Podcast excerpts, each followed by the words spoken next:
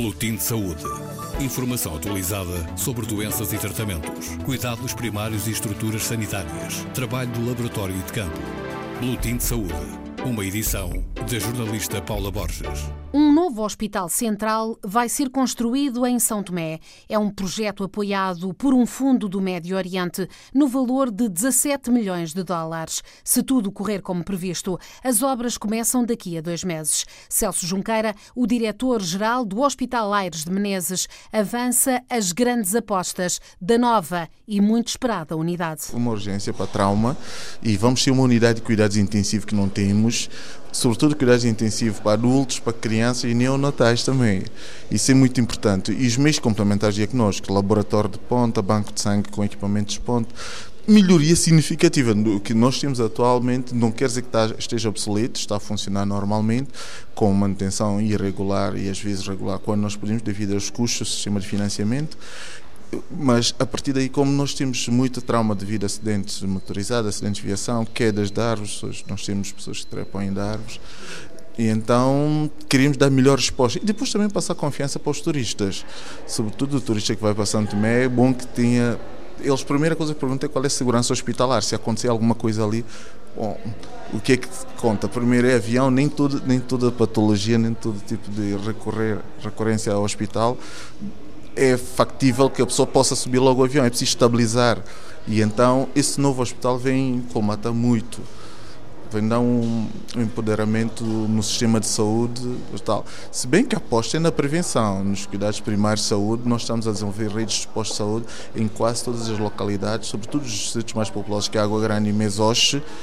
Temos em média doze postos de saúde, mas a população continua, continua a correr ao hospital, porque, claro, o hospital tem melhores meios de diagnóstico e as pessoas, na, na via das dúvidas, optam por um sítio onde eles podem fazer tudo de uma só vez e não as coisas aos bocados e serem enviados. Até porque há um custo associado a transporte. A população, quando é pobre, pensa duas vezes. Eu passo, pago só uma viagem e lá tem tudo, e os especialistas estão no hospital central.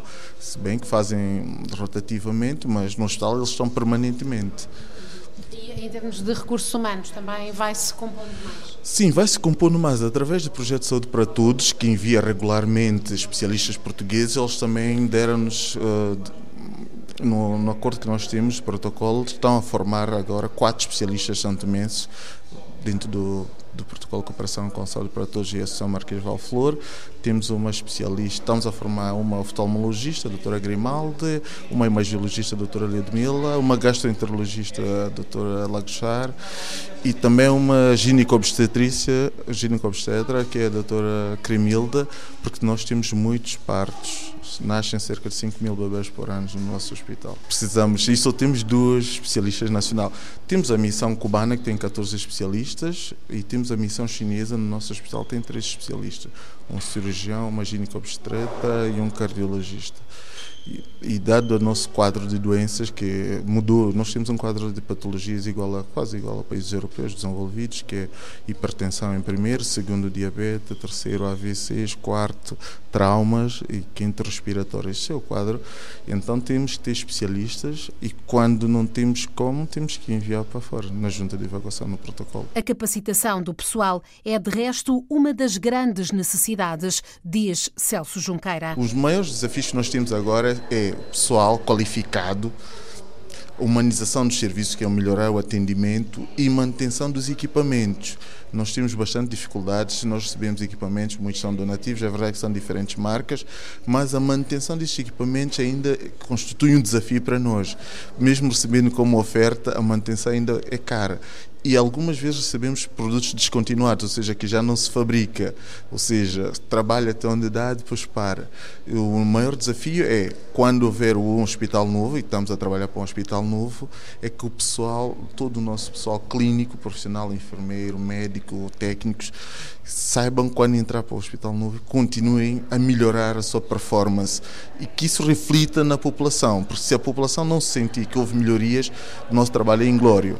Então, a proximidade dos serviços e melhoria dos serviços tem que ser, ter como barómetro a expectativa que a população tem e o feedback que ela nos passar. E o hospital, onde é que vai surgir e quando? E com que dinheiro? Bem, nós temos um financiador, um patrocinador, que é o Fundo Coeite, que o governo que está a terminar o mandato agora renegociou, o Hospital Novo será ao lado do Hospital Velho, do atual hospital, por vários motivos, pela localização geográfica, por mobilidade do, do pessoal também, e porque uh, o local onde se vai construir é uma estrutura que é facilmente, são as enfermarias, e não porá em causa, por exemplo, os meios de diagnóstico complementares em, durante a construção. E está previsto para começar dia quinze de janeiro e terminar dia quinze de janeiro de dois mil e vinte e um. São dois anos. Celso Junqueira, o diretor-geral do Hospital Ayres de Menezes, ouvido pela R D P África, em Lisboa.